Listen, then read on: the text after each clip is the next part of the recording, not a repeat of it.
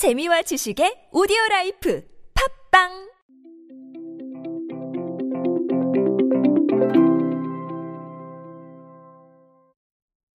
여러분은 빵 중에서 어떤 빵을 가장 좋아하십니까? 저 같은 경우는 페스츄리라는 빵을 좋아하는데요. 이 겹겹이 쌓여 있는 어떤 그 부드러운 층들을 먹을 때마다 식감도 좋고 느낌도 좋은 것 같아요. 여러분들은 페스츄리 좋아하시나요? 그뿐만이 아닙니다. 가장 좋아하는 간식도 저는 누네띠네인데 누네띠네는 보면은 그 겹겹이 쌓여 있는 그 느낌을 와삭하고 먹을 수 있는 뭐 와삭까지는 물론 아닐 수는 있어요. 조금 오버했네요. 자 그런 느낌들을 주는 과자들을 저는 좋아합니다. 그걸 현실로 대입하면 아마 layered가 아닐까 싶은데요. 이 layered에 대한 이야기가 요즘 쇼핑몰들에서 퍼지고 있어서 이 이슈를 한번 좀 다뤄볼까 합니다. 안녕하세요. 인싸의 시대 그들은 무엇에 지갑을 여는가의 저자 노준영입니다. 여러분들과 함께 소비 트렌드와 대중문화 트렌드들 쉽고 빠르고 정확하게 알아보고 있습니다. 강연 문의나 혹은 마케팅 컨설팅 문의는 하단에 있는 이메일로 언제든지 부탁드립니다. layered 하면 여러분 한 겹 더 층을 쌓는 거예요. 그래서 우리 디자인 하실 때 프로그램에 보면 layer가 한 겹 더 올리는 거죠. 마찬가지입니다. 이런 느낌으로 지금 유통업계가 layered mall에 주목하고 있습니다. layered mall 계속해서 층층이 쌓아 올리는 쇼핑몰입니다. 뭐 계속 그 위에다 뭘 얹는 그런 건 당연히 아니고요.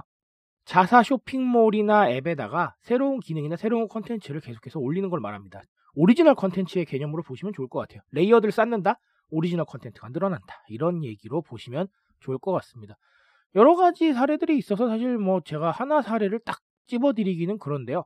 일단은 코롱몰이 layered mall에 주목을 하고 있습니다. 위두라는 카테고리가 있는데 라이프스타일 큐레이션 서비스예요. 그래서 고객과의 소통을 강화하는 창구로 사용을 하고 있고요.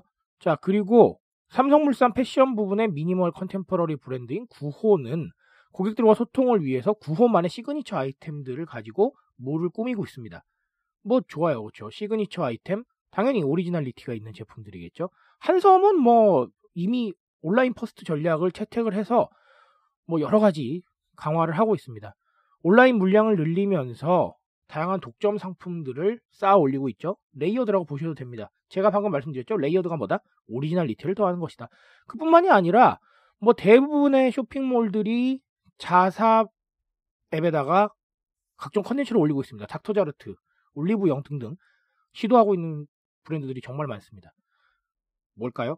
여러 가지로 각 자 자신들만의 originality를 쌓아 올리고 있다라는 겁니다.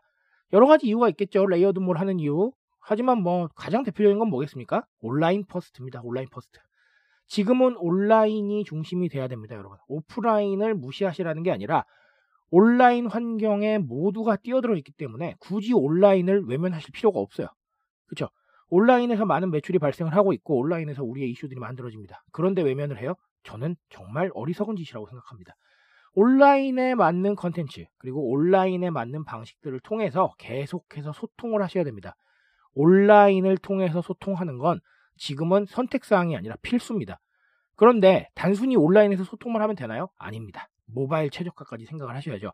우리 모바일 환경에서 접속해서 사시는 분들 정말 많아지고 있기 때문에 우리의 layered mall, 그쵸? 우리의 layered mall에 시도한 오리지널 컨텐츠들이 모바일 환경에서 정말 예쁘게 보일 수 있는지 이런 부분들도 계속해서 체크하셔야 됩니다.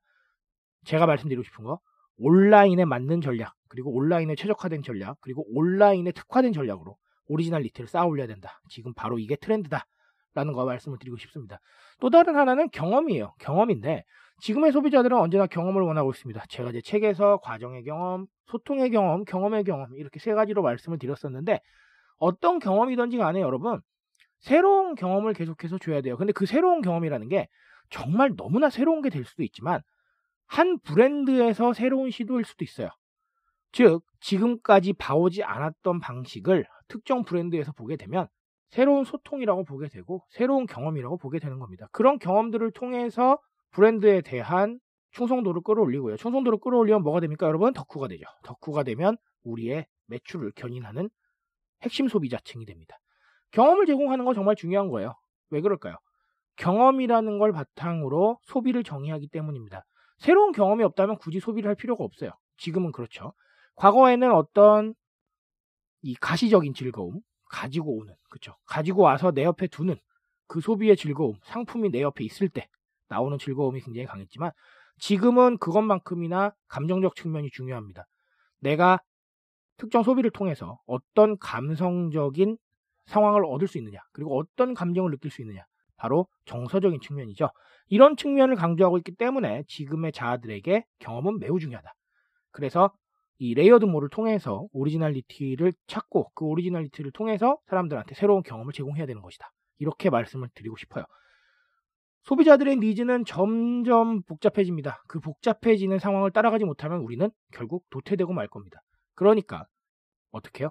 온라인에 최적화된 방식으로 새로운 경험을 줘야 됩니다. 그 경험을 바탕으로 대중들을 정의할 수 있을 때 그 대중들이 우리의 핵심 소비층이 될 겁니다. 그런 부분들 염두에 두시고 최근에 layered mall 열풍을 한번 생각해 보시기 바랍니다. 트렌드에 대한 이야기 언제나 저와 함께 하십시오. 제가 여러분들 트렌드에 빠삭한 인싸로 만들어 드리기 위해서 매일 좋은 소재 발굴하고 있습니다. 그 소재로 여러분들이 새로운 지식을 얻으시고 새로운 감각을 얻으시길 바랍니다. 저는 그러면 정말 뿌듯할 것 같습니다. 오늘도 인싸 되십시오, 여러분. 감사합니다.